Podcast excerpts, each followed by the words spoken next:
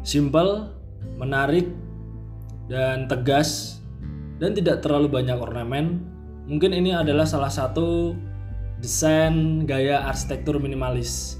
Yap, karena demikian, arsitektur minimalis ini pun sebenarnya dia hanya mengusung jenis uh, dari bentuk-bentuk yang sangat simpel ya, seperti halnya persegi ataupun lingkaran ataupun hanya satu line, dua line. Dan arsitektur minimalis itu sebenarnya jenis arsitektur yang berdesain tidak banyak menggunakan ornamen-ornamen yang seperti halnya uh, pada gaya arsitektur retro ataupun vintage ya. Jadi memang dia hanya menghilangkan bagian-bagian yang tidak perlu dan dimanfaatkan oleh arsitek menjadikan arsitektur minimalis ini dan memaksimalkan fungsi dari bangunan itu.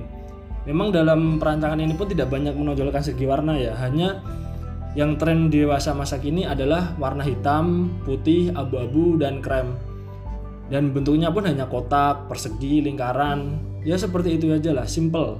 Makanya kesimpulannya itu eh, jenis desain ini pun dikategorikan salah satu desain arsitektur minimalis teman-teman. Jadi buat kalian yang ingin mencoba boleh kalian gali lagi dan bisa kalian kembangkan tuh dari bentuk-bentuk yang simple menjadi yang menarik lah untuk kategori desain arsitektur minimalis ini ya guys